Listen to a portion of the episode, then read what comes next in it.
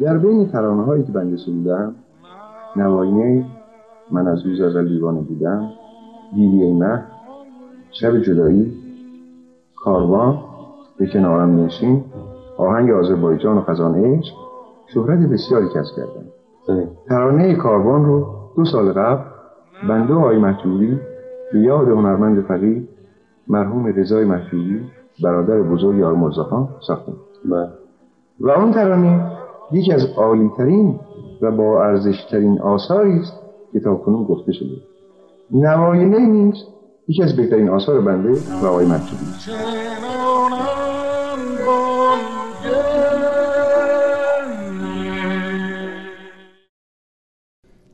خانم ها آقایان سلام. چهل و پنجمین شماره از مجله شنیداری سماک به شما تقدیم میشه.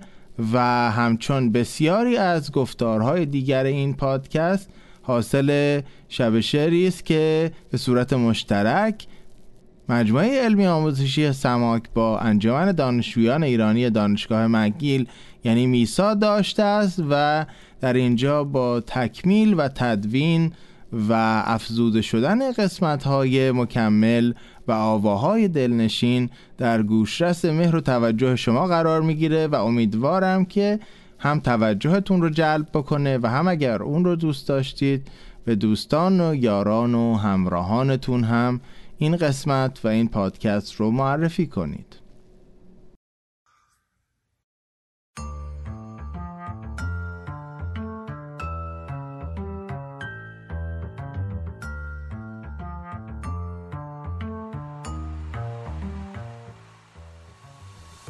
گر بجویم پر نمانم زیر خاک بر امید رفتن راه سماک. گروه علمی آموزشی سماک را از طریق وبسایت samak.ca دنبال کنید. سماک s a m a a k.ca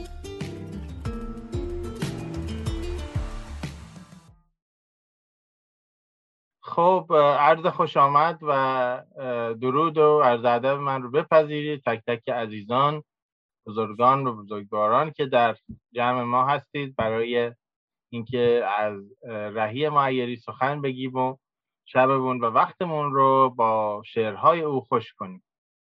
عنوان این برنامه که برنامه مشترک دیگری است از گروه علمی آموزشی سماک و انجمن دانشجویان ایرانی دانشگاه مگیل یا به اختصار میسا و به شعر معاصر مجددا به شعر و ادبیات معاصر می‌پردازه. عنوانش یاد ایام رهیست و همطور که در تبلیغ برنامه هم دیدید و می‌بینید سخنران ویژه ما هم آقای دکتر هادی بهار هستند که از آمریکا با ما هستند و لطف می‌کنند و در میانه برنامه با دو موضوع متفاوت ما در خدمتشون خواهیم. همون گونه که روال همیشگی برنامه هست من معمولا یک مروری می‌کنم بر زندگی و کارنامه شاعری موضوع صحبتمون و یک زمینه ای رو آماده می‌کنم برای که بهتر بتونیم با شعرهاش و با کارنامهش ارتباط برقرار بکنیم.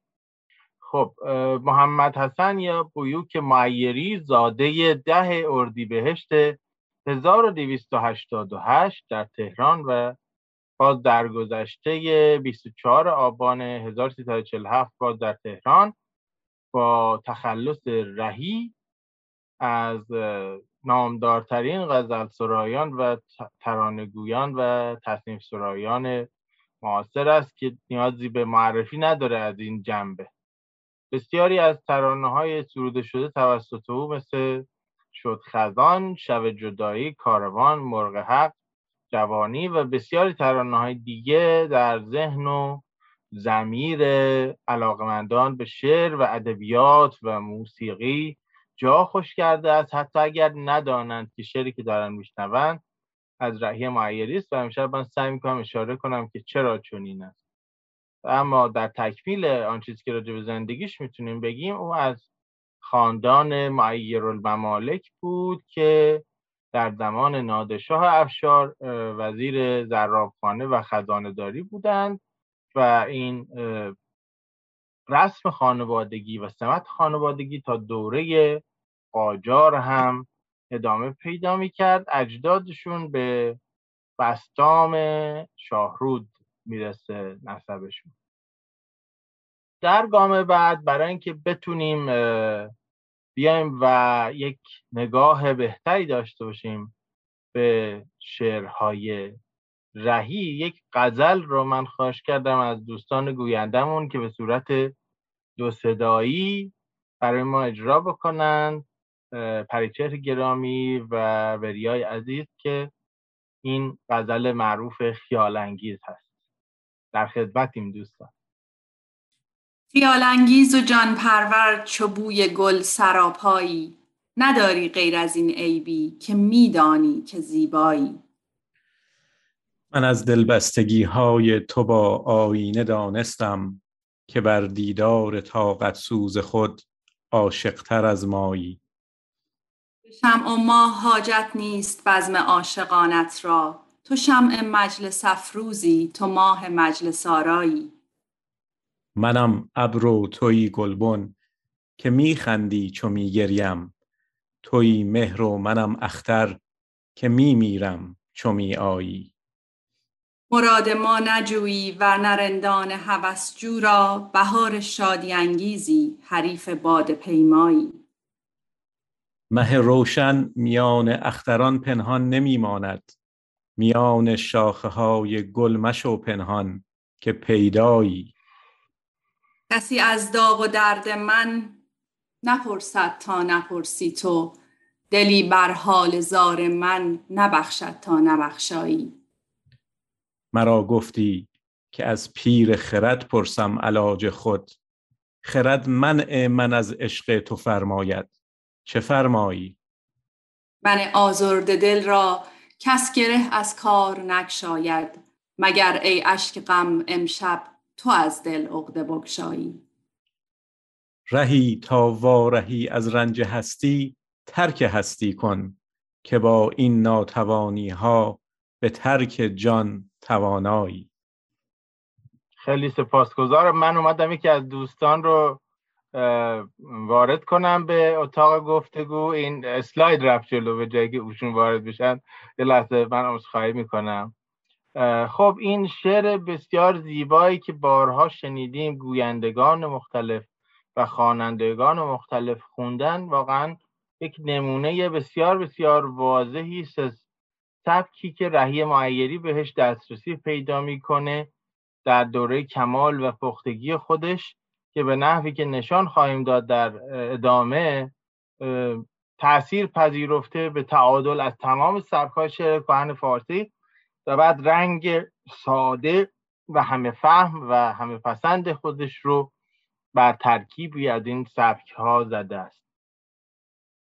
خب در ادامه بررسی زندگی رهی که حالا به شعرش هم ارتباط پیدا می‌کنه ما با اطلاعات تاریخ زندگی نامه ای که درباره رهی داریم می‌دانیم که او از کودکی در یک محیط مساعدی که هم شعر و هم موسیقی و هم نقاشی وجود داشته و دلبستگی به این هنرها رو در او ایجاد کرده سهم بسزایی یافته در شکلی شخصیت و عجیب نیست که او 17 سال بیشتر نداشته که اولین شعر خودش رو که یک ربایی هم هست سروده. و این ربایی رو در اینجا دارید می‌بینید. کاشم شبمان شمع طرب می آمد وین روز مفارقت به شب می آمد آن لب که جان ماست دور از لب ماست.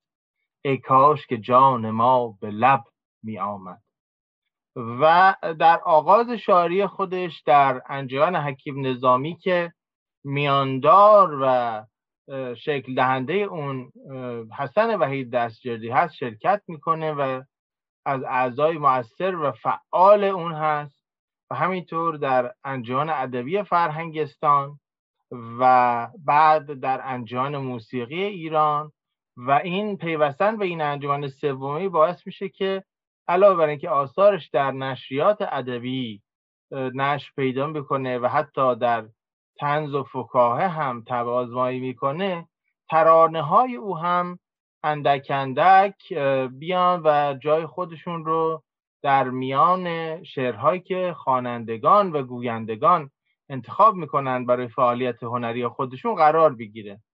و در سالهای انتهایی عمر خودش در دوران پختگی او حتی با داوود پیرنیا در برنامه گلهای رنگارنگ رادیو همکاری داره و در زمانی هم که پیرنیا دیگه همکاری نمی‌کنه که خب خیلی میان و میرن از جمله هوشنگ ابتهاج یک جور حالت مدیریت و سرپرستی و یک جور حفاظت و مراقبت و دلبستگی ویژه‌ای به این مجموعه برنامه های گل ها داره. و به واسطه اینکه نه فقط در ایران بلکه در تمام کشورهای فارسی زبان شعر رهی به سادگی و به روانی آب با اون ذات زلالش قابلیت خونده شدن فهمیده شدن و به ذهن سپرده شدن رو داره شهرهای مختلف سفر می‌کنه با دعوت از جمله به ترکیه به اتحاد جماهیر شوروی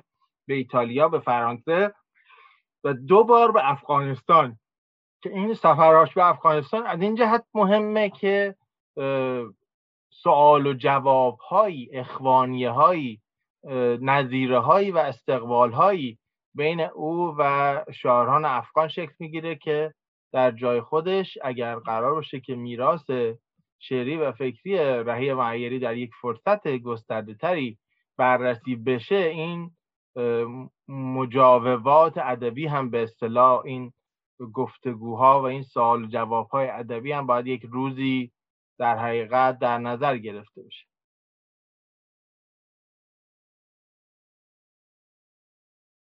گهی افتان و خیزان چون قبای در بیابان گهی خاموش و حیران چون نگاری در نظرگاه. رهی تا چند سوزم در دل شبها تو کوکبها رهی تا چند سوزم در دل شبها چو کوکبها به اقبال شرر نازم که دارد عمر کوتاه. دل من چون دل بنده نه جان مرد اوش دل خواهه نه دل مرد چون دل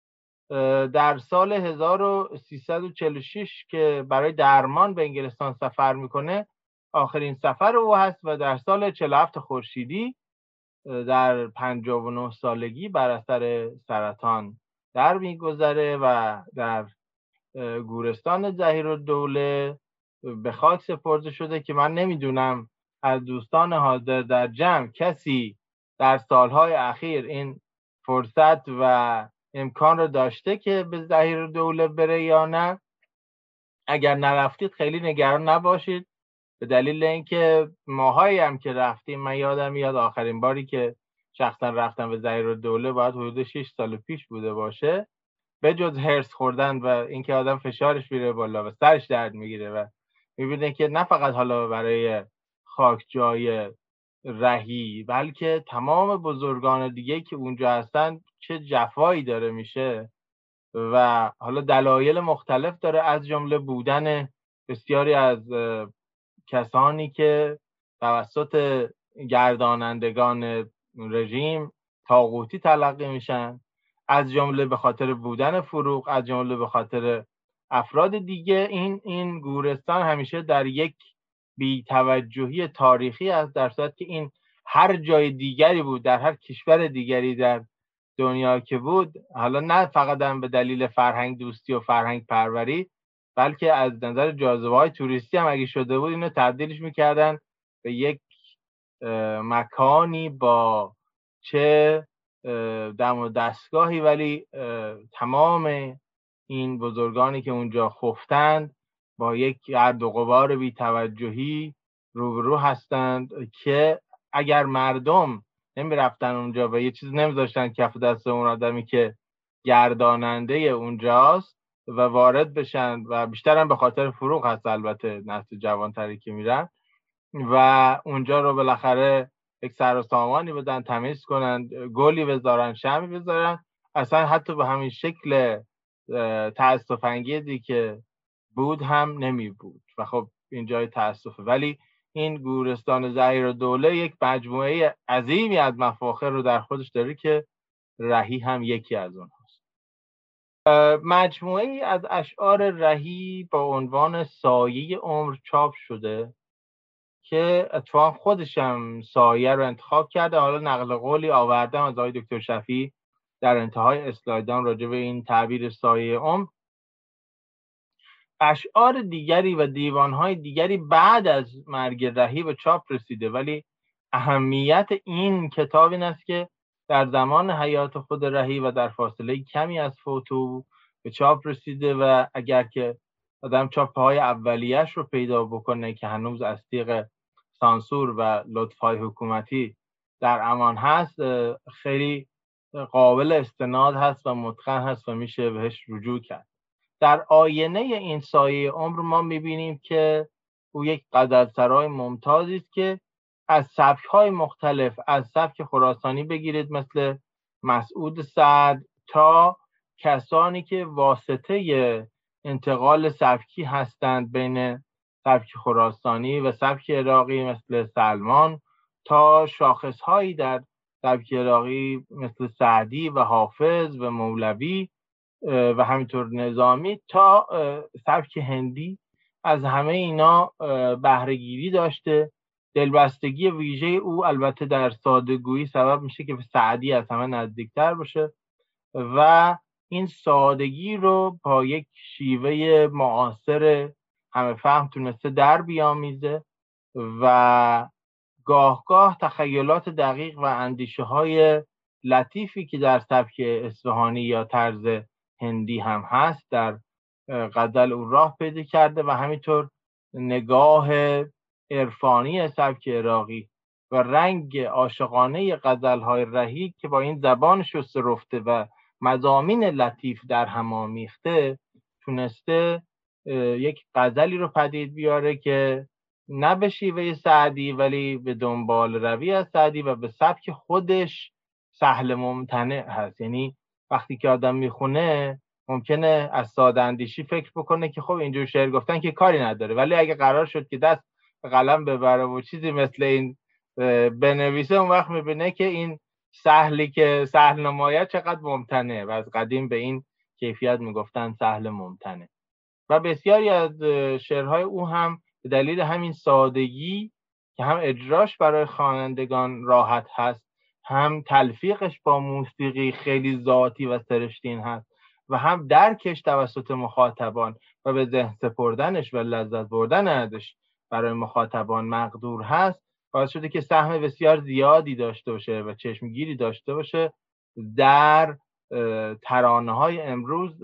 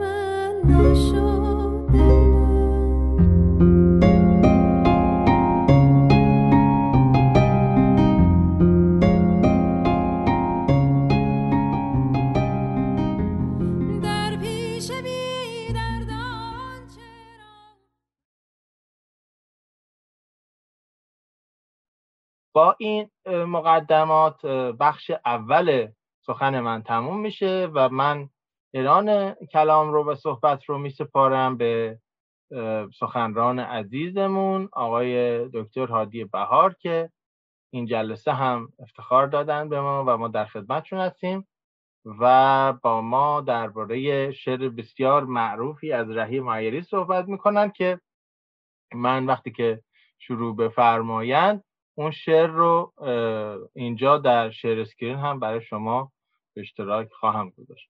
آقای دکتر در خدمتتون هستیم میکروفون شما بسته است البته. باز شد؟ بله. بله.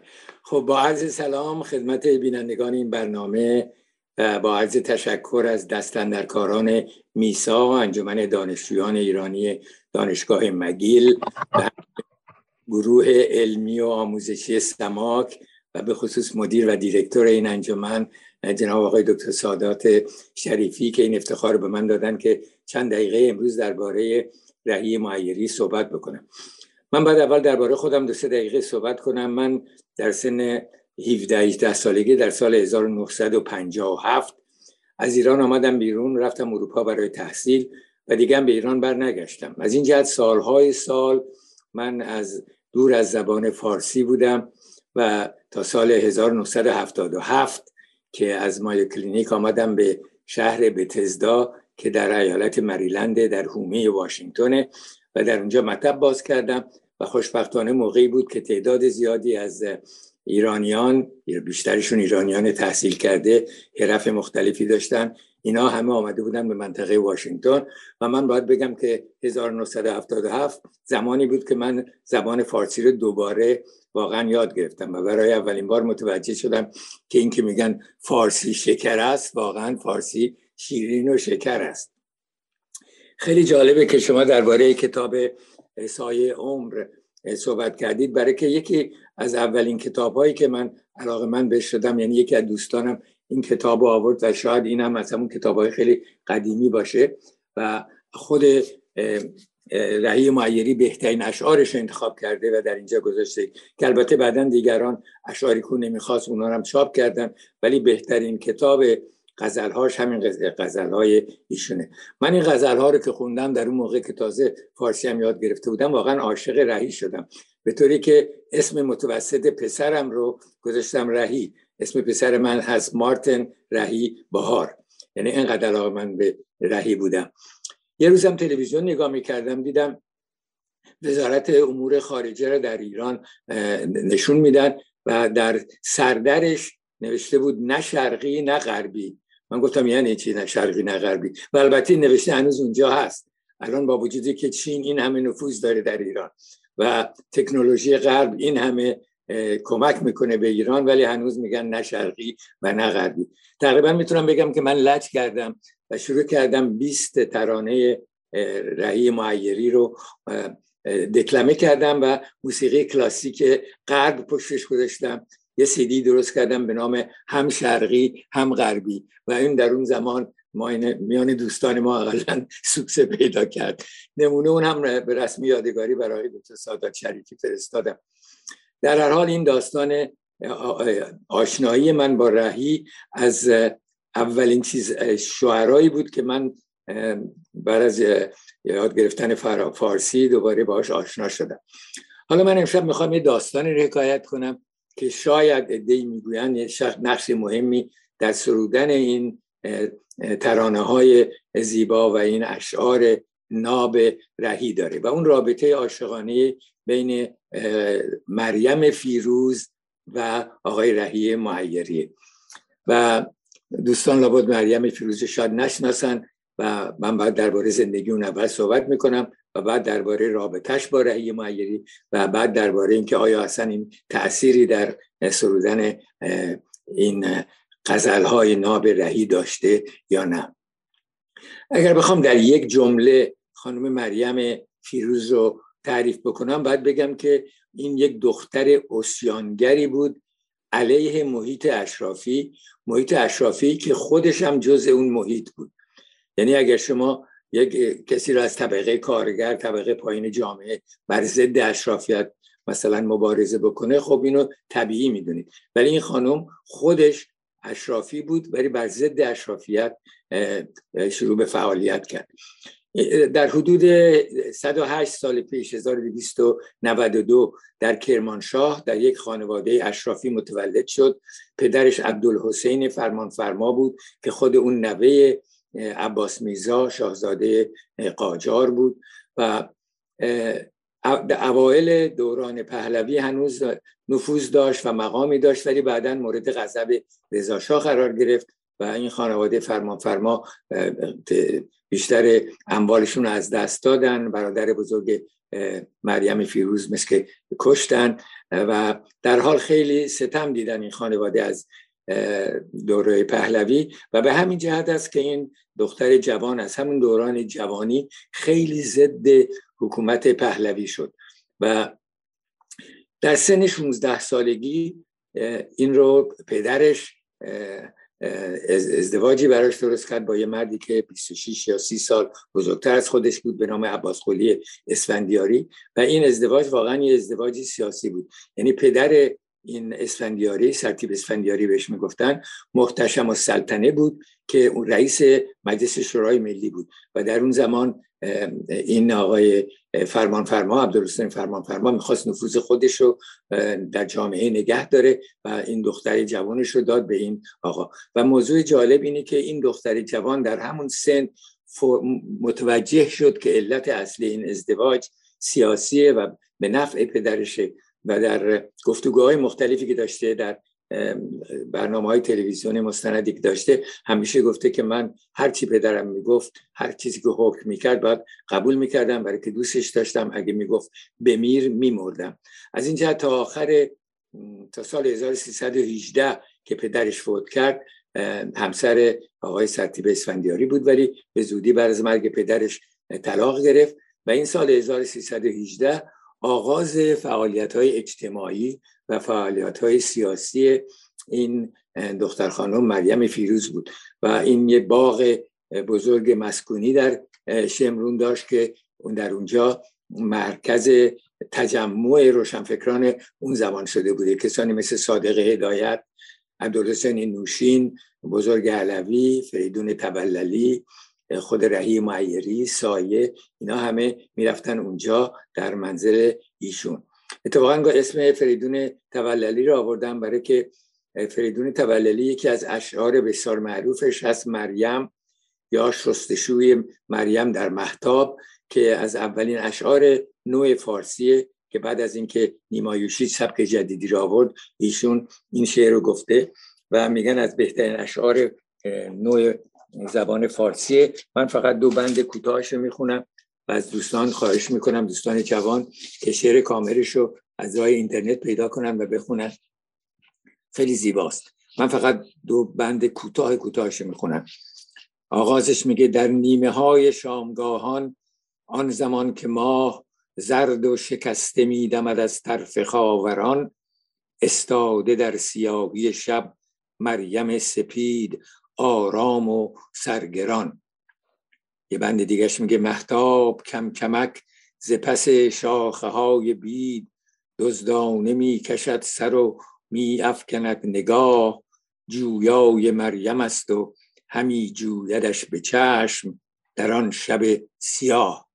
کسانی که می‌خوان بدونن که عاقبتش چی میشه شستشو رو کاملا بدونن باید شعرش رو کاملا از اول تا آخر بخونن. حالا درباره آشنایی رهی با خانم مریم فیروز خانواده فرمان فرما یک پزشک خصوصی داشتن که خود اونم عاشق مریم بوده و خیلی از رهی بدش می آمده رهی جوان خوشتیپ خوش بیان شاعری بوده و این شاعر از اون بدش می آمده ولی میگه اینا اولین بار در منزل آقای مصطفی فاتح که اونم یه روزنامه نگار و یک سیاستمدار چپگرا شاید بوده در منزل ایشون آشنا میشن و این آغاز یک رابطه عاشقانه که من دو سه روز پیش که با برادرزاده رعی معیری صحبت کردم در تهران گفتن که این رابطه بیش از یک سال بیشتر طول نکشیده بوده.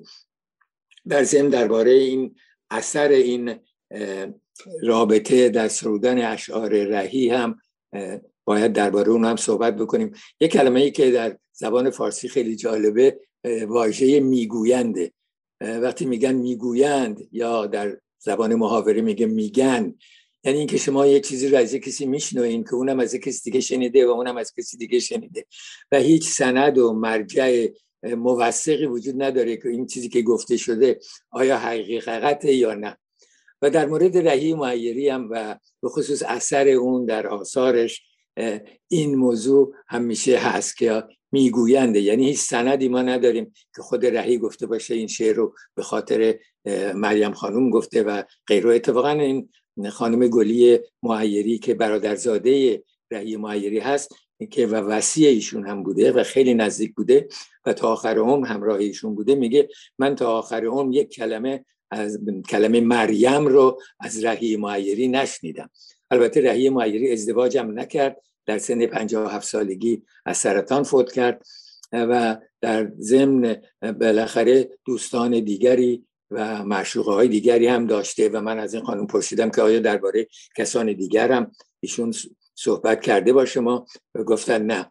و اینجور به نظر می‌رسه که بعد از اینکه با خانواده صحبت کردم که رهی مایری اصلا دوست نداشته که سفره درشو باز کنه و واقعا برای دوستان و فامیلش احساسات درونی و عواطفش رو درباره صحبت بکنه ولی یک چیزی که بحثی درش نیست اینه که این بیت این شعری که می‌خونم گفته و بر حسب این شعر میشه گفت که واقعا این رابطه تأثیری در ایشون داشته. این شعر اینه می میگه چو در خاک تیره شود منزلم چو در خاک تیره شود منزلم بود داغ آن سیمتن بر دلم. بهاران چو گل بر چمن در زند گل مریم از خاک من بردمد. گل مریم از خاک من بردمد. شاعر می‌تونست بگه گل شقایق یا گل لاله ولی میگه گل مریم از خاک من بردمد. و از این جهت نمیشه گفت پس این رابطه هیچ اثری دراز مدت نداشته. مدرک زیادی هم نداریم ولی خود همین شعر نشون میده که بالاخره ایشون تحت تاثیر و این زندگی بوده. حالا این عشق عاشقی ادامه پیدا می‌کنه مدت یک سال و حتی مریم قول داده بوده که ازدواج بکنه ولی افسوس که زندگی بازی زیادی داره و در این حیث و بیس برادر ایشون از آلمان برمیگرده. یه کسی رو معرفی می‌کنه میگه به شما آقای نوردین کیانی رو معرفی می‌کنم. ایشون مهندس هستن معمار هستن و دوست من هستن و خونه مریم هم در شمران مثل تعمیراتی لازم داشته. از این آقای مهندس خواهش می‌کنم بره اونجا یه سر صورتی به این خونه در شمرون بده. و ایشون میره اونجا و وقتی با هم صحبت می‌کنن می‌بینن تفاهم زیادی بینشون هست. آقای نوردین کیانوری در اروپا با حزب کمونیست آشنا بوده و کمونیست شده بوده و وقتی برگشته بوده اظهار عقیده می‌کنه که خیلی ضد حکومت پهلویه و این خانوم هم که از دوران بچگی به خاطر زندگی پدر مادرش پدرش خیلی ضد پهلوی بوده با هم بالاخره تفاهم پیدا می‌کنن. بالاخره سر پرشور غلبه می‌کنه بر شوردگی دل و مریم از رهی جدا میشه. حالا بعدا می‌بینیم که آیا این جدایی اثری در آثار اون داشته یا نه. برای خانم مریم فیروز این متاسفانه آغاز یک زندگی بسیار بسیار سختی میشه. اینا بعد از 28 مرداد تمام توده ها مجبور شدن از ایران در برن و رفتن به روسیه و آلمان و این خانم در اونجا چون فرانسه بلد بودی مدتی در لایپزیگ فرانسه درس می‌داده. ولی خیلی مشقات زیادی کشیدن و انقلاب که شد خیلی خوشحال افتان و خیزان خودشون رسوندن به ایران و از چاله به چا افتادن به دست ها افتادن و این خانم مریم فیروز مدت نه سال در سلول انفرادی زندان شد. بالاخره در سن بالاتر از 90 سال به تنهایی در تهران فوت کرد. این داستان خانم مریم فیروز بود. و آیا این عشق نافرجام نقش مهمی در سرودن های ناب رهی معیری داشته جز اون چیزهایی هست که گفتم میگوینده. یعنی خودش هیچ وقت نگفته که من این شعر گفتم. ولی می‌گویند که لاله دیدم روی زیبای تو هم آمد به یاد. شعله دیدم سرکشی های تو هم آمد به یاد. همین سرکشی های تو هم آمد به آدم سر به یاد به اصطلاح سر پرشور مریم میندازه. سوسن و گل آسمانی مجلسی آراستند روی و موی مجلس آرای تو هم آمد به یاد. و این شعری که به طور بسیار زیبایی دوستان ما اینجا دکلمه کردن شعر خیال انگیز و جان پرور چو بوی گل سراپایی. نداری غیر از این عیبی که میدانی که زیبایی. من از دلبستگی های تو با آینه دانستم که بر دیدار طاقت سوز خود عاشق تر از مایی. البته اینا رو در همون زمانی گفته که دوست مریم بوده. حالا من یه شعری انتخاب کردم و چون پزشک هستم در هر بیتی از این شعر یک علامت بیماری افسردگی می‌بینم. افسردگی و پشمردگی خاطر. و نمی‌دونم شما هم, هم عقیده من خواهیم بود یا نه و شاید من اقراق می‌کنم. ولی من همه اینا رو می‌خونم این همه بیتا رو می‌خونم و دربارش صحبت می‌کنم. نه دل مفتون دلبندی نه جان مدهوش دلخواهی نه بر مژگان من اشکی نه بر لبهای من آهی. خب هم از اول میگه که من عاشق کسی نیستم مفتون دلبندی نیستم. یه آدمی بی احساسی نشستم اونجا و نه اشکی دارم نه آهی دارم.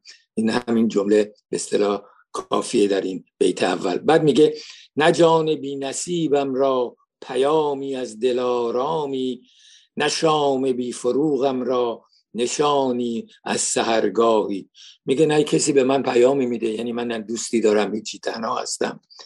و نه این شب تاریک من صبح میشه. همینطور که می‌دونین شب و شام در اشعار فارسی به خصوص برای شعران نوپرداز همیشه نماد افسردگی بوده. وقتی می‌گفتن شب و تاریکی نماد افسردگی یعنی این افسردگی من هیچ پایانی نداره. این شام من هیچ سهرگاه نمیشه.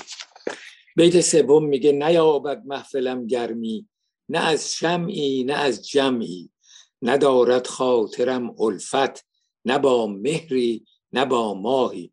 میگه من از هر جمعی خوشم نمیاد از این جمعیتی خوشم نمیاد از هیچ کسی خوشم نمیاد نه با مهری نه با ماهی. هیچ دوستی ندارم یعنی تنهای تنها هستم. بعد میگه به دیدار عجل باشد اگر شادی کنم روزی. یعنی فقط موقعی که مرگ میاد پیش من اون موقع شاد میشم. به بخت بازگون باشد اگر خندان شوم گاهی. میگه اگه یکی روزی بخندم به خاطر که یه بدبختی داره برام به وجود میاد. این طرز فکر رو نگاه کنید که این آدم معمولی نیست این آدم افسرده ایه و در بیت بعد خودش رو هم تعریف می‌کنه. میگه کیم من آرزو گم کرده ای تنها و سرگردان. نه آرامی نه امیدی نه همدردی نه همراهی. میگه تنهای تنها هستم نه دوستی دارم نه همدمی دارم نه همدردی دارم نه آرزویی دارم. خب دیگه افسردگی از این چی بیشتر؟ در این بیت بعد شما حتی فکر می‌کنید به بیماری بایپولر و به بیماری دو قطبی. لابد به من میخندید که همچی حرفی می‌ذارم ولی گوش بدید ببینید چی میگه. میگه گهی افتان و خیزان چون قباری در بیابانی. یعنی مثل یه قباری که باد میاد تو بیابان هی این بر اون میره منم انقدر تحرک دارم هیجان دارم و شیدایی دارم. یعنی انقدر همینطور با هیجان و با تحرک دارم زندگی می‌کنم. ولی بعد میگه گهی خاموش و حیران چون نگاهی بر نظرگاهی. ولی بعضی وقتا همینطور خاموش و نشستم و مثل یک نگاهی در دوردست اصلا نه تکون می‌خورم نه. و این واقعا تعریف بیماری بایپولره. از نظر من که پزشک هستم که گاهی هیجان داره و شیدایی داره و تحرک داره و گاهی هیچ کدوم از اینا رو نداره و تنها نشسته گوشه در بیت آخرش هم میگه رهی تا چند سوزم در دل شبها چه کوکبها. میگه دیگه چقدر من ناراحتی بکشم.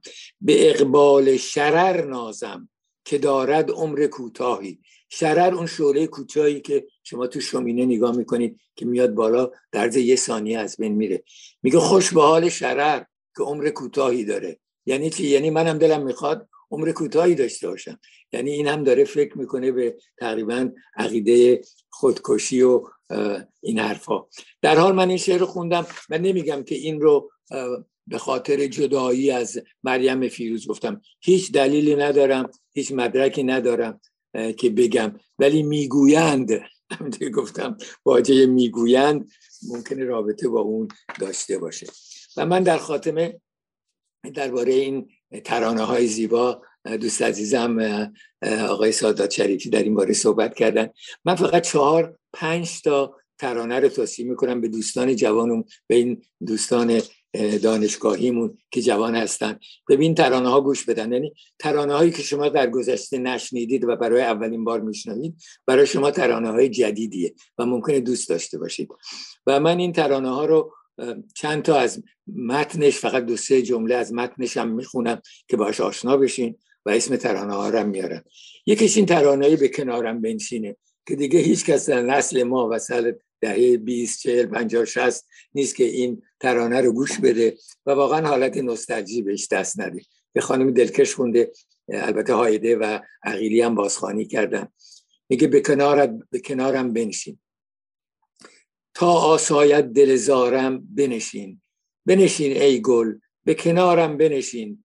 سوز دل میدانی بنشین تا بنشانی. آتش دل را یک نفس مرا که جز غم هم نفس ندارم. یار کس مشو که من هم جز تو کس ندارم. ماه من به دامنم بنشین که از غمت ستاره بارم. شکوه ها ز دوریت هر شب با مه و ستاره دارم. شعر بعدیش شعر معروف خزانه که واقعا از زیباترین ترانه های فارسی به نام شد خزان گلشن آشنایی. که هم متنش زیباست و هم آهنگش بسیار زیباست. شد خزان گلشن آشنایی بازم آتش به جان زد جدایی. عمر من ای گل تی شد بهر تو و از تو ندیدم جز بد عهدی و بی وفایی با تو وفا کردم تا به تنم جان بود. عشق و وفاداری با تو چه دارد سود؟ شعر معروف کاروانم که درباره صحبت شد و این شعرم که خیلی میگن رابطه داره با جدایی این دو شخص. این هم دو سه بندش رو می‌خونم. میگه همه شب نالم چون نی که غمی دارم. دل جان بردی اما نشدی یارم. با ما بودی بی ما رفتی. چون بوی گل به کجا رفتی؟ تنها ماندم تنها رفتی. و این تنها ماندم تنها رفتی چندین بار تکرار میشه و همین باعث اینه که بگن این رابطه ای داره به رفتن مریم که موقعی که رفته بود به شورفی چون کاروان رود فقانم از زمین بر آسمان رود. دور از یارم خون میبارم. سر بعد سریه به نام شب جدایی ترانه بعد. اینو سه نفر مختلف خوندن. آقای قوامی اول خوند و داریوش رفیعی خواننده مورد علاقه من.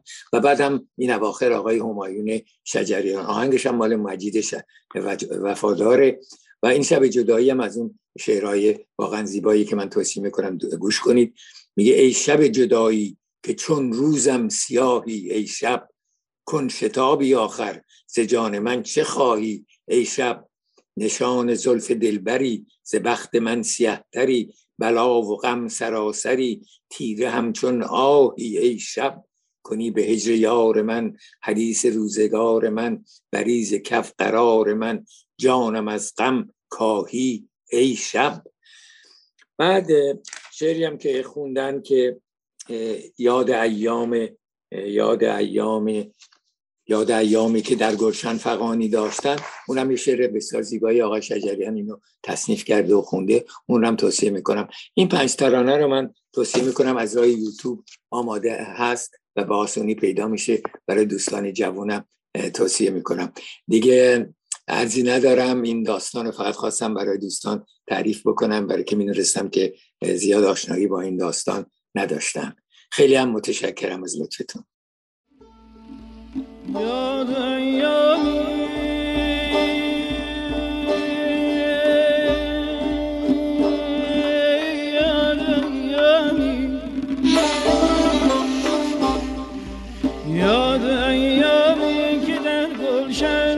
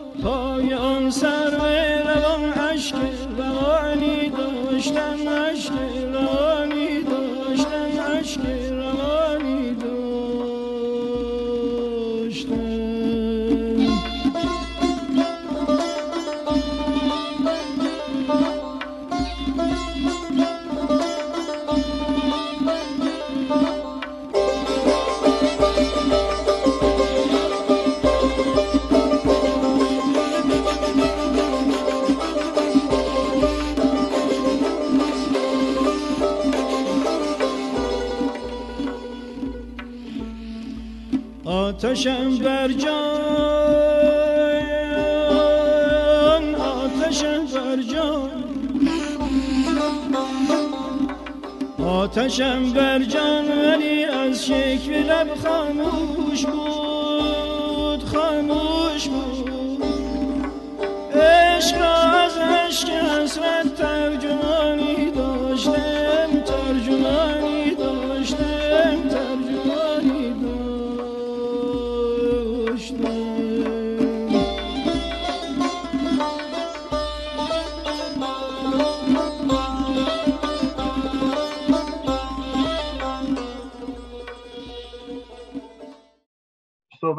کردیم بحث محبوب بودن رهی هست بحث محبوب بودن اشعارش هست.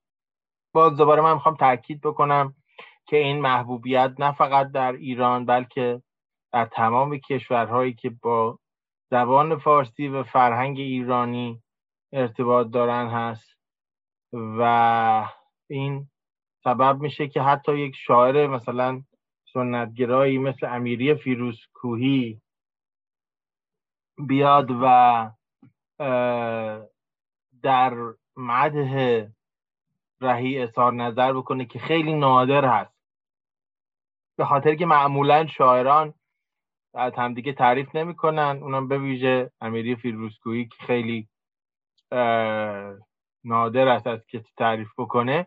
اما درباره رهی میگه که رهی در هوش و ذکاوت و فهم و درایت آیتی بود و در ذوق و حال و شور و نشاط حکایتی. در انواع شعر از غزل و مصنوی و قطع استاد و در نقد و شعر و شناخت انواع سبک ها و تمیز آنها از یکدیگر نقادی بیمانند بود. در لطافت تب و دقت نظر چنان بود که اغلب دچار وسواس می‌شد. و چون هیچ مطالعه جز در متون شعری از قدیم و جدید نداشت چندان احاطه و تبهر یافته بود که در تشخیص تمامی انواع سخن و دقایق هر یک از اختصاصات آنها کسی به پای او نمیرست در سرودن تصنیف و ترانه نیز شهرت بسیاری داشت که حالا ادامه میده همینجوری تعریف کردن از رهی رو. ولی اگر کسانی باشن که یه مقدار شخصیت امیری فیروزگویی رو بشناسن یه مقدار رجوش جستجو کنن می‌بینن که این چقدر نادره که او از کسی تعریف کرده باشه اون هم به این درجه. در نکته بعد و در قدم بعد مهمترین چیزی که می‌تونیم بگیم راجع به کیمیای تعادل هست در شعر رهی معیری. و این رو نقل قول دارم می‌کنم از آقای دکتر شفیعی کتکنی.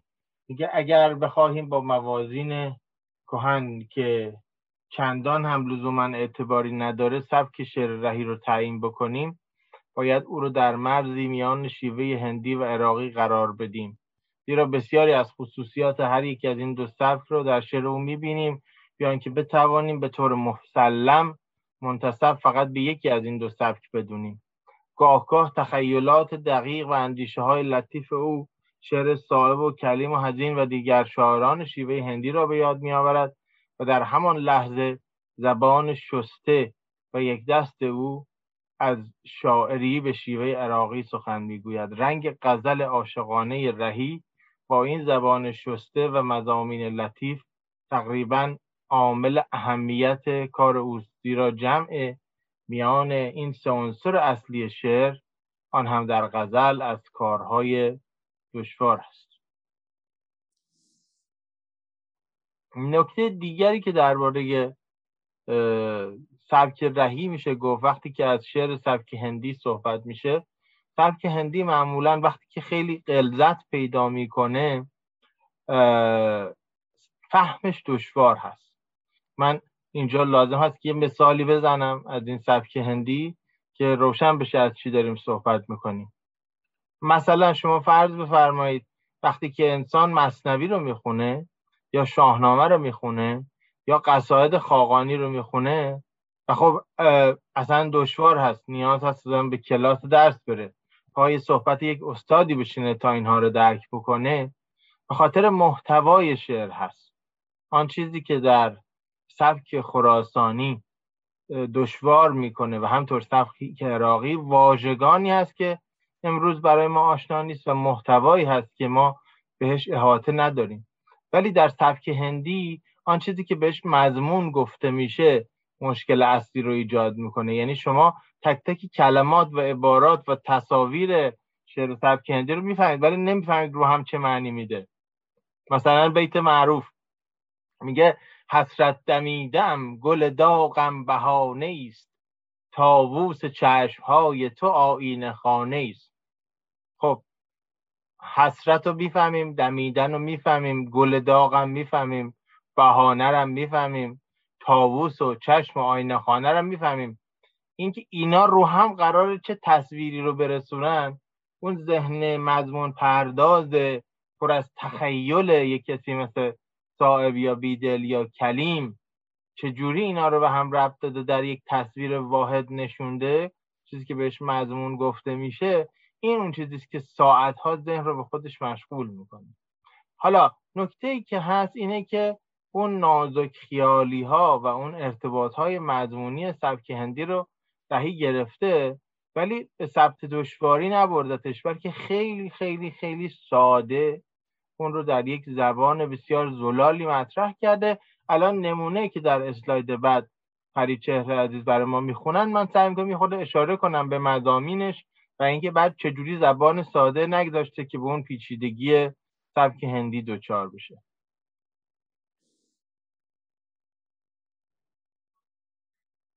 بفرمایید پریچه دوش چون نیلوفر از غم پیچ و تابی داشتم. هر نفس چون شمع لرزان استرابی داشتم. اشک سیمینم به دامن بود بی سیمین تنی. چشم بی خوابی ز چشم نیم خوابی داشتم. سایه اندوه بر جانم فرو افتاده بود. خاطری همرنگ شب بی آفتابی داشتم. خانه از سیلاب اشکم همچو دریا بود و من خوابگه از موج دریا چون حبابی داشتم. محفلم چون مرغ شب از ناله دل گرم بود. چون شفق از گریه خونین شرابی داشتم. شکوه تنها از شب نوشین ندارم که از نخست بخت ناساز و دل ناکامیابی داشتم. میست ما را پای رفتن از گرانجانی چو کوه. کاش از فیض عجل عمر شهابی داشتم. شادی از ماتم سرای خاک می جستم رهی. انتظار چشمه نوش از سرابی داشتم. همطور که می‌بینید تقریبا یا در هر مصرع یا حداقل در هر بیت یه دونه مضمون به طریق سبک هندی مطرح شده. مضمون بیت اول پیچ و تاب داشتن و ناآرامی کردن هست که هم با نیلوفر این رو آورده هم با ارتباط نفس با شم لرزان. ما وقتی جلوش هم نفس می‌کشیم لرزانش بیشتر و بیشتر میشه. به همین ترتیب گریه کردن به همین ترتیب در سایه بودن به همین ترتیب در معرض سیلاب بودن و هر بیتی تصویر خودش رو داره. ولی این مجموعه هایی که به هم شبیه کرده و با هم پیوند داده اونقدر پیچیده نیست که بشه مثل حسرت دمیدم گل داغم بهانه است که آدم می‌فهمه اجزایش چیه ولی ارتباطش به این راحتی نمی‌فهمه و اگرم بخواد ارتباطی براش قائل بشه باید یه ارتباط براش بسازه باید تعویل کنه. در نتیجه این سبک تشبیهات و نسبت دادن ها و مضمون پردازی ها خیلی در شعر رهی هست ولی اون جان زلال و سادجو و در حقیقت احتمامش به سادگی زبان و واژگان سبب شده که به اون دام دشواری های سبک هندی مبتلا نشه.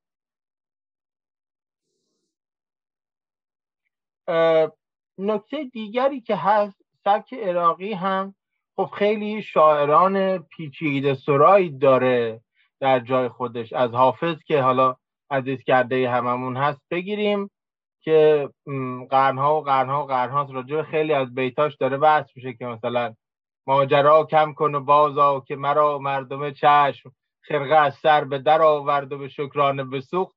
یعنی چی؟ یا مثلا از اون طرف خاقانی رو داریم که میگه که رخسار سو پرده به امدا کند راز دل زمانه به صحرا کند یا مثلا شرح این قصیده رخسار صبح رساله دکتری یکی از هم نسلان دکتر زرینکوبه در دانشگاه تهران. فقط توضیح داده این قصیده 145 بیتی رو که در هر بیتش چی گفته. از اون طرف هم یک شاعران بسیار سادگویی داریم مثل سعدی.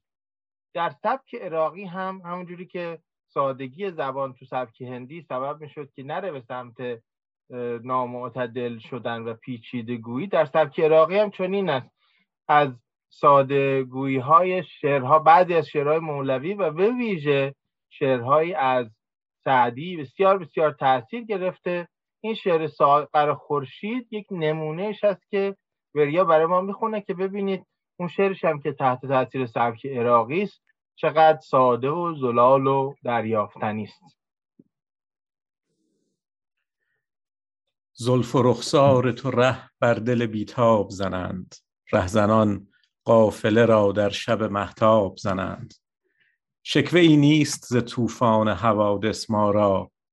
دل به دریا زدگان خنده به سیلاب زنند. جرع نوشان تو ای شاهد الوی چون صبح باده از ساغر خورشید جهانتاب زنند. خاکساران تو را خانه بود بر سر اشک خس و خاشاک سراپرده به گرداب زنند. گفتم از بهر چه پویی ره میخانه رهی؟ گفت آنجاست که بر آتش غم آب زنند. همونطور که می‌بینید نه تنها بسیار بسیار ساده و فهمیدنی است بلکه بسیار کوتاه هم هست. یعنی خیلی هم مختصرگو رهی و اگر که معدل تعداد ابیاتش رو حساب بکنیم در غزل فارسی معمولا هشت بیته در شعر رهی شش بیت و خورده یعنی کمتر از هفت بیته یعنی رهی در اون جان ساده اندیش خودش میل به کوتاهگویی هم داره و این باز یکی از دیگر جنبه های حافظ پذیر شدن شعرهاش هم هست که خیلی بلند نیستن زمینه که پیچیده نیستن.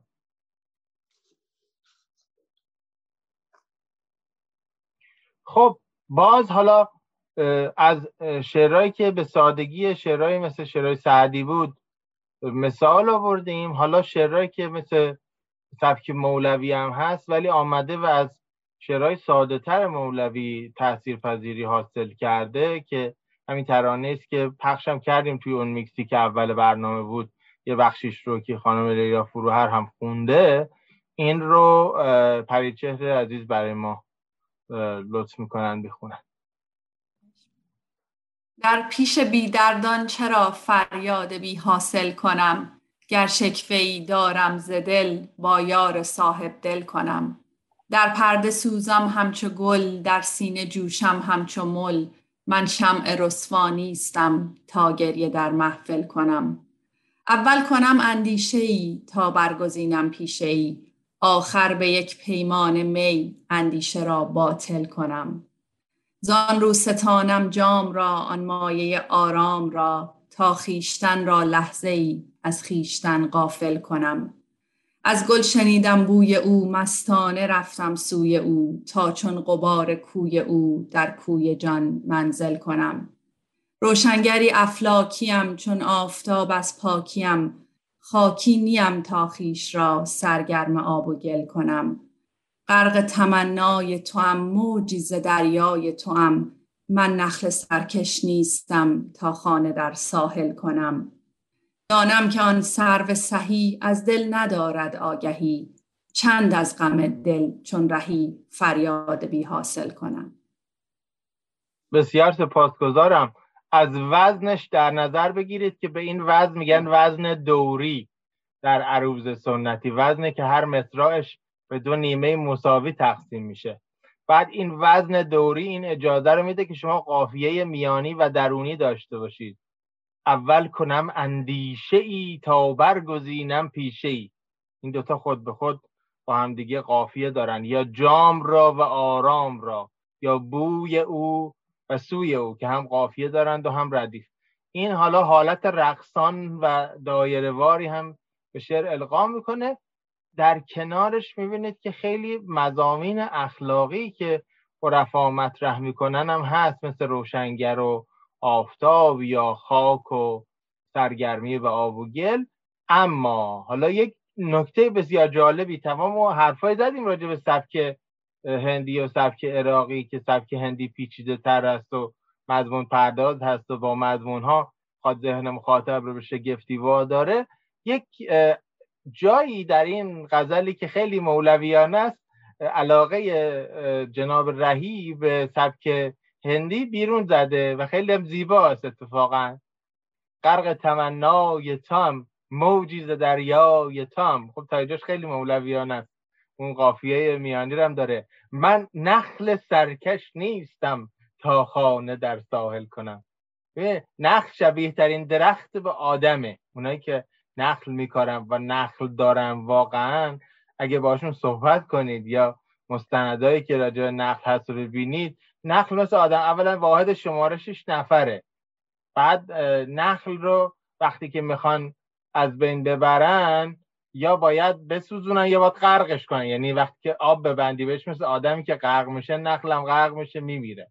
بعد نخل اگر جابجاش کنی افسرده میشه. و خیلی چیزهای دیگه که خیلی نخل شبیه آدمه.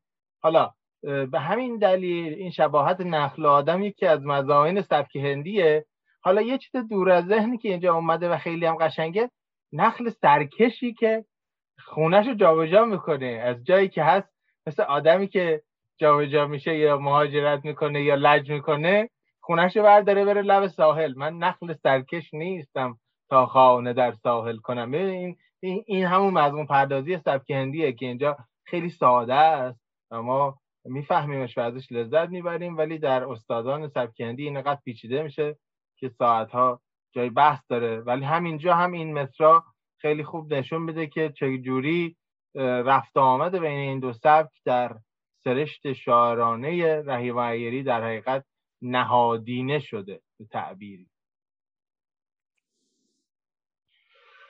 و بعدا نهایتا سبک ویژش اگه بخوایم بحث بکنیم در یک کلام و شاعری است که از اقران و معاصرانش کم نداره. و با توجه به اینکه در مجلات فکاهی هم خیلی مطلب های تنز می نوشته اتفاقا تنز رو هم خیلی وارد شعراش کرده و البته تنزش تنز تلخ هست یعنی اون چیزی که آقای دکتر بهار گفتن که خیلی از شعرهای رحیم عیری شعرهای افسرده دلانه هست ما در تنز پژوهی هم یه چیزی داریم میگیم که هیومر می‌تونه تلخ باشه می‌تونه شیرین باشه می‌تونه خود افزا باشه. می‌تونه خود تخریبگر باشه و تنزای رحیم عیری اتفاقا خیلی تنزای تلخی هستن. و برنامهمون این بود که این غزل معروف بنان غزل معروف رو با صدای بنان بشنوید. ولی بعد که آقای دکتر گفتن که راجع به اون غزل معروف صحبت می‌کنن من دیگه برنامه رو عوض کردم. یک غزل خیلی خوب دیگری داره که در میان شعرشناسان و شعرخوانان خیلی شناخته شده است و خیلی هم سبک ویژه رهی رو نشون میده که هم سبک عراقی هم سبک خراسانی هم ساده گویی مخصوص به خود رهی این غزل رو من جایگزین اون غزل معروف کردم که حالا که اون غزل معروف در گفتار آقای بهار خونده شد یک غزل خصیص نما ولی کمتر شنیده شده ای از رهی رو با صدای وریا بشنویم و بعدش برسیم به یک غزل بسیار معروفی که دو صدایی دوستان می‌خونن و این بخش تمام میشه و میریم به قسمت پرسش و پاسخ. وریا جان بفرمایید. هر شبم از اشک خونین گل به دامان باد هست. هر نفس چون غنچم سر در گریبان باد و هست. موج این دریا نجوید ساحل آرام را. طاقت و آسودگی از من گریزان باد و هست. هر که را در محفل هستی نصیبی دادند چنگ نالان شم گریان جام خندان باد و هست. دل ندامت ها کشد از ترک مستی های عشق. می پرست از توبه بیجا پشیمان باد و هست. خانه تقوای زاهد شد به یک ساغر خراب کلبه دیوانه از سیلاب ویران باد و هست. گرچه از وصل تو هم آسایش دل بود و نیست آتش عشق تو هم روشنگر جان باد و هست. تا به هر بستان سرا خلق از تفرج خوشدلند این سرا بستان تفرجگاه مهمان باد و هست. تا ابد در سایه همکیشی و همسایگی اهل ایران دوستدار اهل افغان باد و هست. ما دو یک ما دو یار یک زبان و یک دلیم از دیرباز یک دلی و یک زبانی رسم یاران باد و هست. امشب از طبع درفشان تهنیت گوی تو ام تهنیت گوی تو را طبع درفشان باد و هست. خاطر بدخواه از ناسازی گردون رهی. همچو گیسوی نکورویان پریشان باد و هست. بسیار زیباست. خب سپاسگزارم. این شعر زیبا چند تا نکته داره که مهم میشه گفتنش. یکی جز همون سوال جواب است که با شاعران افغان می‌کنه. در خیلی از چیزایی که ممکنه یه خورده به نظر ما قدیمی بیاد اتفاقا در زبان زیبا و شیرین و دلچسب اونا جز زبان روزمره شونه. مثل باد و هست. ما میگیم بود و هست. ولی وقتی شما میگید باد و هست هم به گویش دری نزدیکتره هم حالت دعایی داره چون این بادا و هم حالت انشایی داره باید این باشد. همه اینا رو در خودش داره.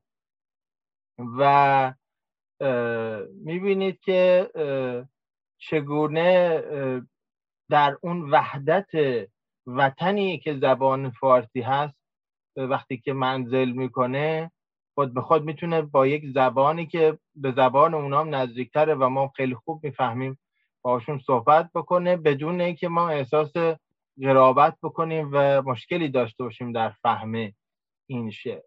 و اینا همه کارهای باز دوره تکرار می‌کنم. سهل و ممتنه ما شاید فکر کنیم نسل جوان شاید فکر بکنه بعد از تجربه نیما و فروغ و اخوان و ابتهاج و امثال هم که خب اینجوری غزل گفتن که کاری نداره ولی کافیه که دوستان سعی کنن یه غزل دو غزل مثل این غزل ها حالا به سراین که نه ولی به قول ابتهاج بسازن تا بعد ببینن که چقدر ممتنه است تا با معنی سهل و ممتنه مقدار بیشتر دست و پنجه نرم بکنن. و هر حال بر اساس این مرور من می‌خوام به این نکته پایانی برسم و باز یک غزلی رو میشنویم با صدای گویندگان عزیزمون و بعد من با نقل قولی از آقای دکتر شفیع کتکنی که اون نام سایه عمر رو هم رمزگشایی می‌کنه این قسمت از صحبتم رو به پایان خواهم.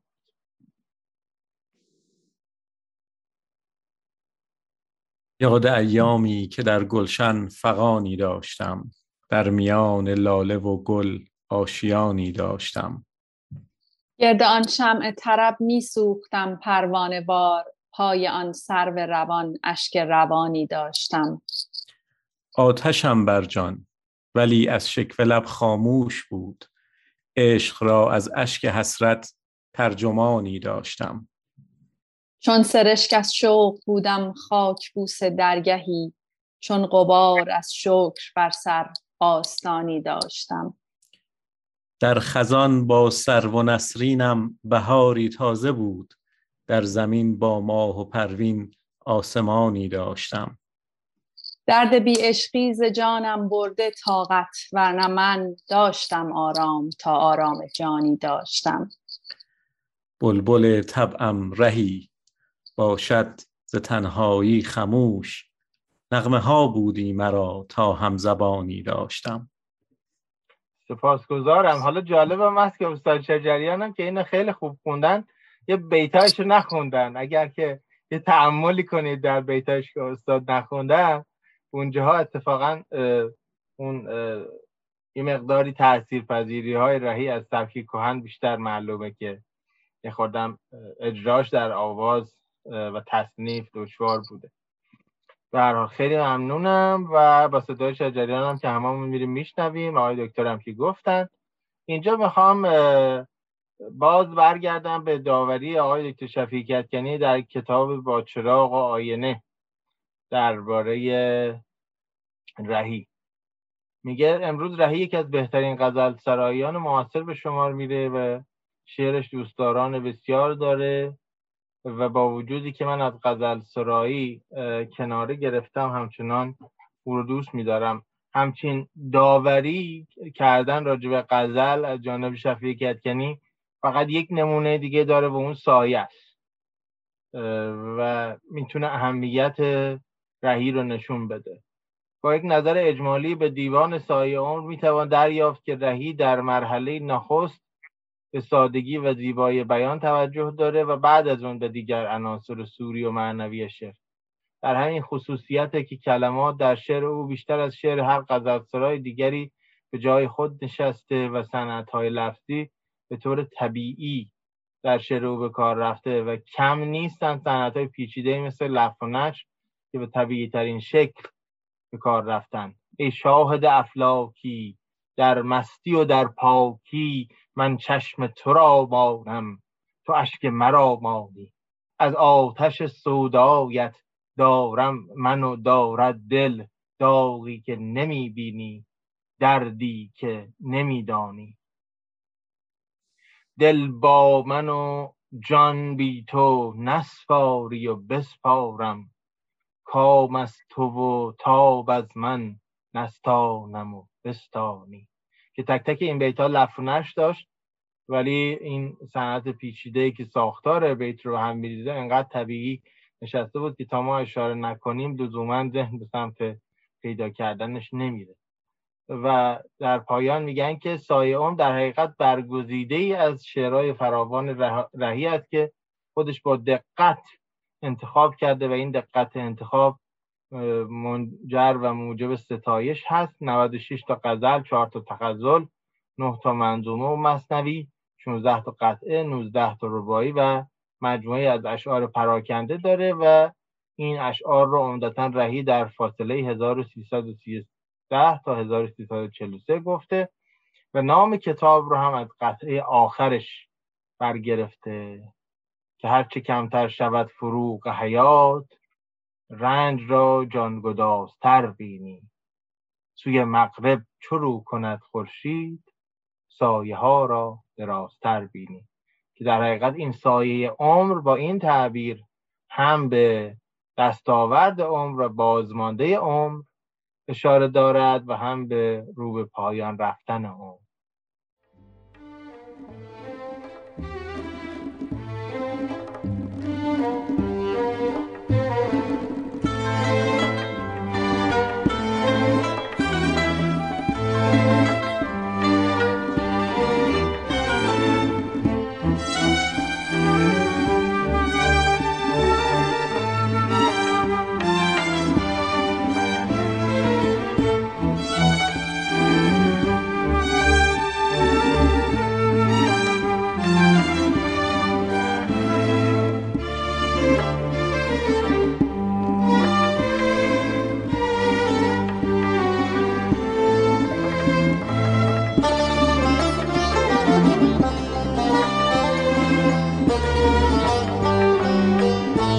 بس که جفاز خارگون دید دل رمیده. همچون نسیم از این چمن های برون کشیده. شمع طرف ز بخت ما آتش خانه سوز شد. گشت بلای جان عشق به جان خریدن حاصل دور زندگی صحبت آشنا بود. حاصل دور زندگی صحبت آشنا بود. تا تو زمان بریده من ز جهان بریدم. تا تو من بریدی من ز جهان بریدن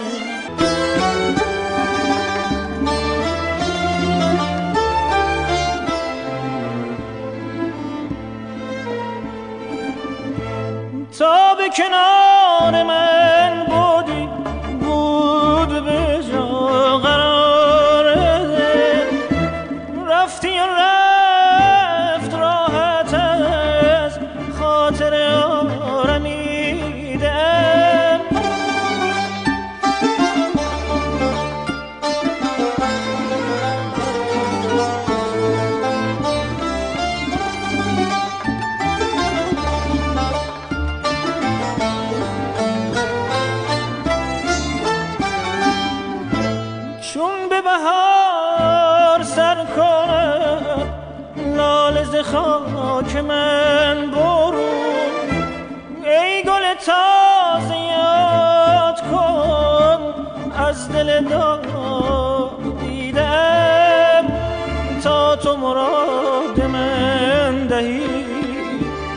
کشت مرا فراغ تا تا تو به داد من رسید من به خدا رسیدم. آقای دکتر شهپری عزیز درود میفرستم بر شما. تشریف دارید؟ بله بله درود به شما و دوستانی که در صحنه ارز کنم رهی آزمایی شما جمع شدند. البته من سوالی داشتم از آقای دکتر بهار در مورد گرایش در مورد گرایش خانم مریم فیروز و اینکه ایشون تصور نمی کنم گرایش چپ داشت قبل از اینکه با آقای کیانوری آشنایی پیدا بکنه. ولی به حال نه ضد پهلوی بود نه که گرایش چپ کمونیستی. این اینا نقطه مشترکشون بود که هر دو ضد پهلوی بودن. و بعد بعد البته کمونیست شد. ولی در اون زمان فقط این نقطه مشترکشون بود که هر دو متنفر بودن از حکومت پهلوی. این خانمی جوان به خاطر اون درد سرایی که برای پدرش به وجود اومده بود و ایشون به خاطر که کمونیست بود و رو هم رفته ضد اینا بود. بله. و در اون زمان همونطور که شما گفتین اینا هنوز اونطوری حزب کمونیست و نفار نبودن.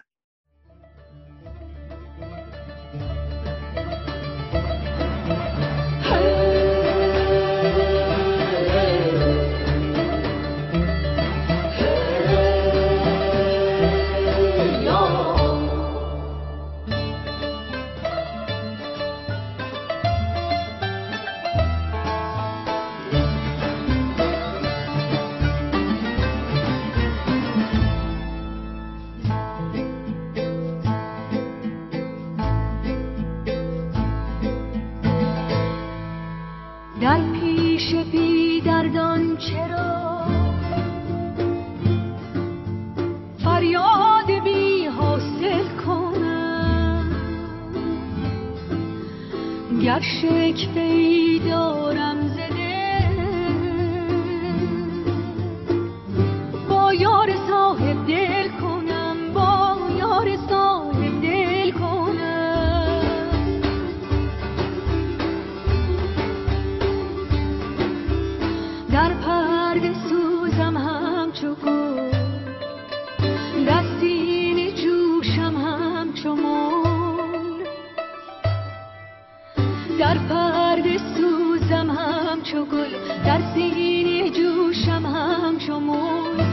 شمع رسوانیستم تا گریه در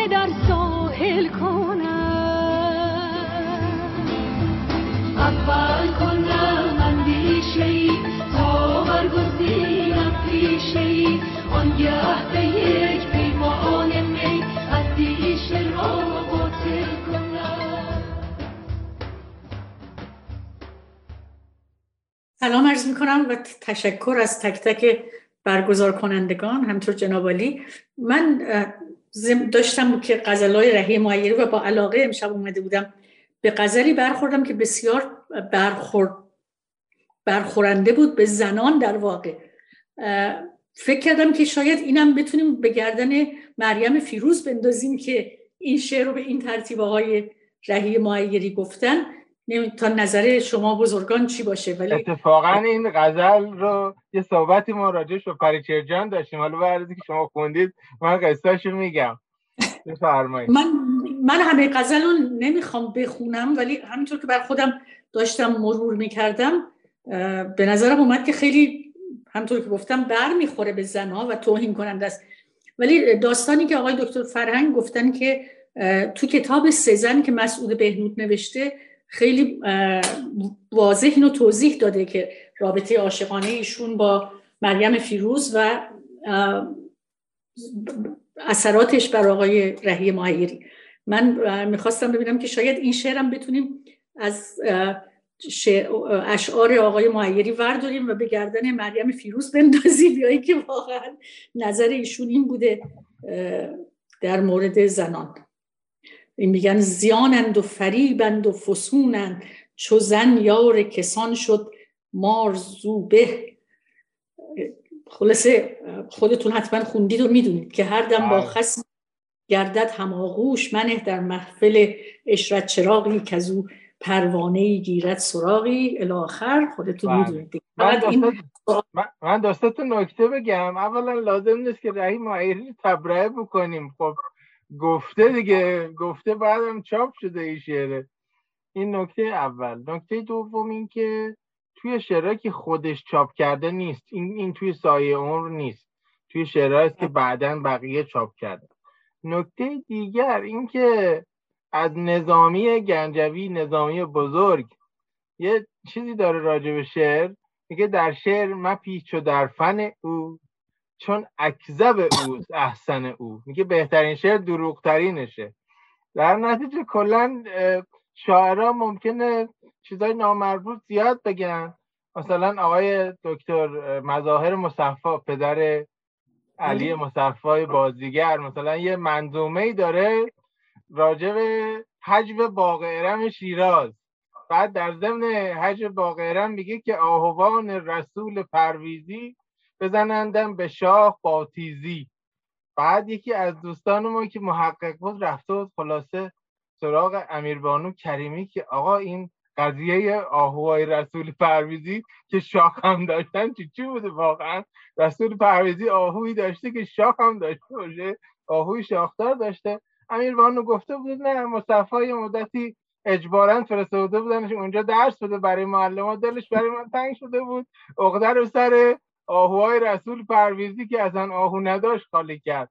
خلاصه می‌خوام خدمتتون بگم که شاعران گاهی یه چیزایی میگن که خیلی هم حساب کتابی نداره ولی گفته دیگه چیکار کنیم؟ بهی این شعرهای بعدم گفته. تو جامعه ما کم نیستن کسانی که می‌خوان زنا رو به ترتیبی بکوبن بعد استناد می‌کنن. آقای رهی معیری شاعر معروف که اشعار زیبا دارند و خواننده ها همه همه اینا اون وقت ببینید راجع به زنا چی میگن. حالا دیگه وقتی آقای معیری بگه پس حتما درسته دیگه. یعنی اون وقت خیلی سخته. دفاع کردن نمیشه گفت. خب حالا اینجا اشتباه کرده آقای معیری در هر صورت به قول شما نوشته اینو. و من میگم همین مگر که به گردن یه زن دیگه بندازیم شاید مگر نه که نمی‌دونم. چجوری میشه دفاع کرد؟ به هر حال حالا اون قصه پشت صحنه‌ش هم بگم. این پریچهر عزیز که امشب اینجا ما اصلا در یه برنامه دیگه که بودن با ما بعد گفتن اگه یه موقعی شما شب رهی معیری داشتید منو خبر کنید. گفتم که چشم بعد توضیح دادن که خیلی خاطره دارن با پدرشون رو با شعرهای رهی معیری. بعد یه شبی که تمرین می‌کردیم یه دفتر دستنویسی بود که فکر کنم جز به همون خاطرات مشترک برمیگرده داشتن صفحه های مختلفش رو عکس می‌گرفتن. چون من هم به ایشون هم به وریا گفتم شما چند تا شعر اضافه انتخاب کنید. ما نمی‌دونیم اون شب شعر به اندازه کافی خونده میشه یا لازم است شما شعر بخونید. توی یکی از عکس این بود و بعد صحبت این شد که خب ای وای اینو اگه بخونیم که بد میشه. خلاصه ولی گفته دیگه چیکار کنیم؟ وحی گفته من دقیقا آقای دکتر اینو این دفتر رو پدرم به من برای یادگار گذاشتن. تمام اشعار مورد علاقهشون رو توی اون دفتر به خط خودشون برای من نوشتن. و بعد من اینو که قبل از اینکه بخونم این اولین شعری از رهی که دیدم توی دفتر بابا برای شما فرستادم. بعد که تازه خودم نشستم خوندم این که اصلا در مذمت زن گفته شده این احتمالا بابا از مامانم اون موقع عصبانی بودن یا دعواشون شده بوده احتمالا. اینو یادداشت کردن ولی منصرف شدم از اینکه این شعر رو بخونم. آخه آخه. به حال آره نه اینم خاطره پشت صحنهش بود که جالبه.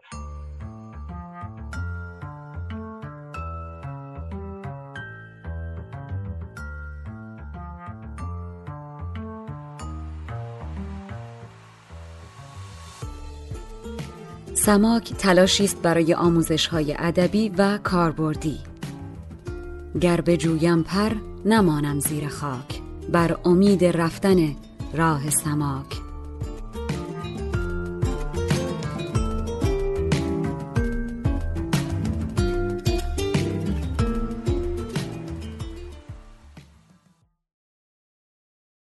ضمن اینکه سپاسگزارم از جناب برای برگزاری این شب از جناب دکتر بهار برای صحبت های نقضی کردن. بسیار لذت بردم ولی من چون خودم شاعر هستم و شعرهای زیادی دارم یه نکته فقط میگم. هیچ یک از شعرهای یک شاعر نماینده کامل شخصیت اون شاعر نیست و هر کدوم در حالت و زمان خاصی تحت تاثیر انگیزه های رویدادهایی رخ داده و باعث شکلگیری اون شعر شده.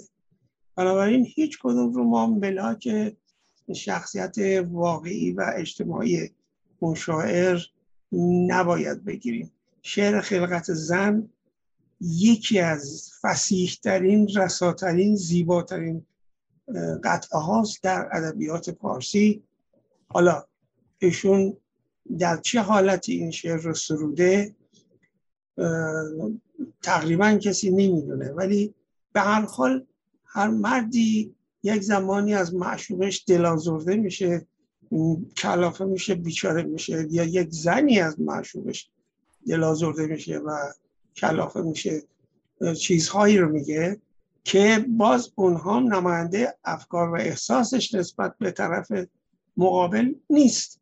در یه بره از زمان یه حالتی دست میده به شاعر که این مطالب رو مینیسه حالا شاید بعدا هم مثلا تجدید نظر کنه ولی منظورم این است که اون شعری که آقای دکتر بخار انتخاب کردن بله وقتی نگاه می‌کنیم بهش می‌تونه نمایش یک شخصیت بایپولار باشه. اما این معنیش این نیست که رهی معیری با اون ذوق سرشار با اون زندگی زیبایی که داشته با اون غزلهای نابی که داشته.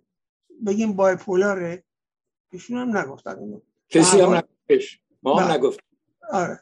این است که سوء تفاهم نشه و یک کمی بیشتر به مفاهیم توجه داشته باشیم و کتاب شعر رهی معیری یا شام دور وقتی ورق می‌زنیم توجه داشته باشیم که این صد ورق دویست ورق سیصد ورق هیچ یک به تنهایی معنی شخصیت وجودی اون شاعر یا گوینده رو نمیده. همه رو باید بررسی کنیم یک جا. بله انسان می‌تونه در یه لحظاتی حالت افسرده پیدا کنه دیپرس بشه و شعری بسازه که بسیار دیپرسه. و در یه زمانی طوری بگه انگار که داره مثل باغ شکفته میشه. اینها حالات مختلف یک شاعره. آقای دکتر بهار اجازه می‌خوام که به عنوان حسن ختام اون برش پایانی اون سیدی شما رو پخش کنیم و با صدای شما به پایان ببریم. قبل از اینکه جلسه رو به پایان ببریم یک بار دیگه من از انجمن دانشجویان ایرانی دانشگاه مگیل که بانی اصلی برنامه هستند و همینطور از وریای عزیز و پریچهر گرامی که من مطابق معمول هر وقت که برنامه هست هر کدوم از دوستان که گوینده باشن خیلی قبل از برنامه اذیتشو می‌کنم. اینو بخون اونو بخون. بعد عوضش می‌کنم. گاهی وقتا به ضرورت. و خلاصه با من خیلی صبوری می‌کنن. من ازشون خیلی سپاس گذارم بس خوشبختی آقای دکتر. مایه افتخاره. لطف دارید و من اینجا البته live فیسبوک رو هم به پایان می‌برم و بعد پخش می‌کنم صحبت خوانش زیبای آقای دکتر بهار رو که حسن ختامی باشد بر جلسه. شعری که رهی معیری برای سنگ مزارش سروده.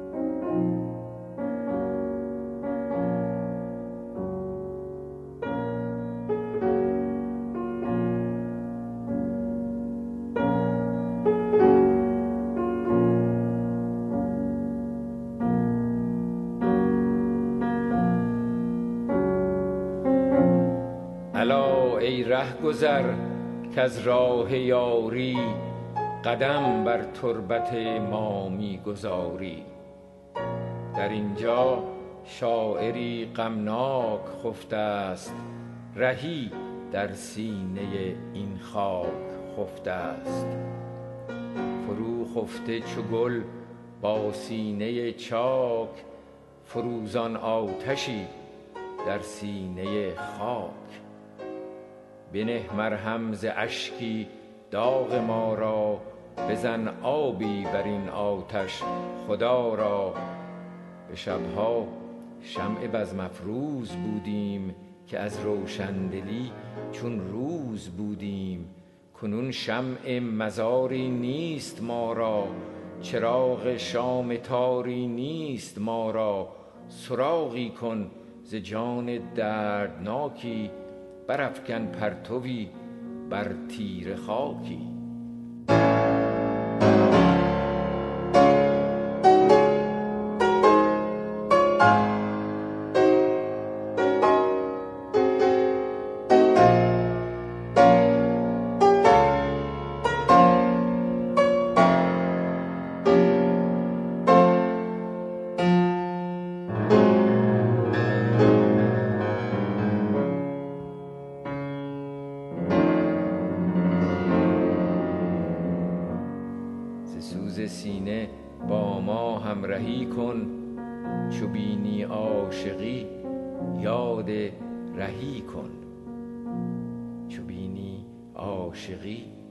یاد رهی کن. چوبینی عاشقی یاد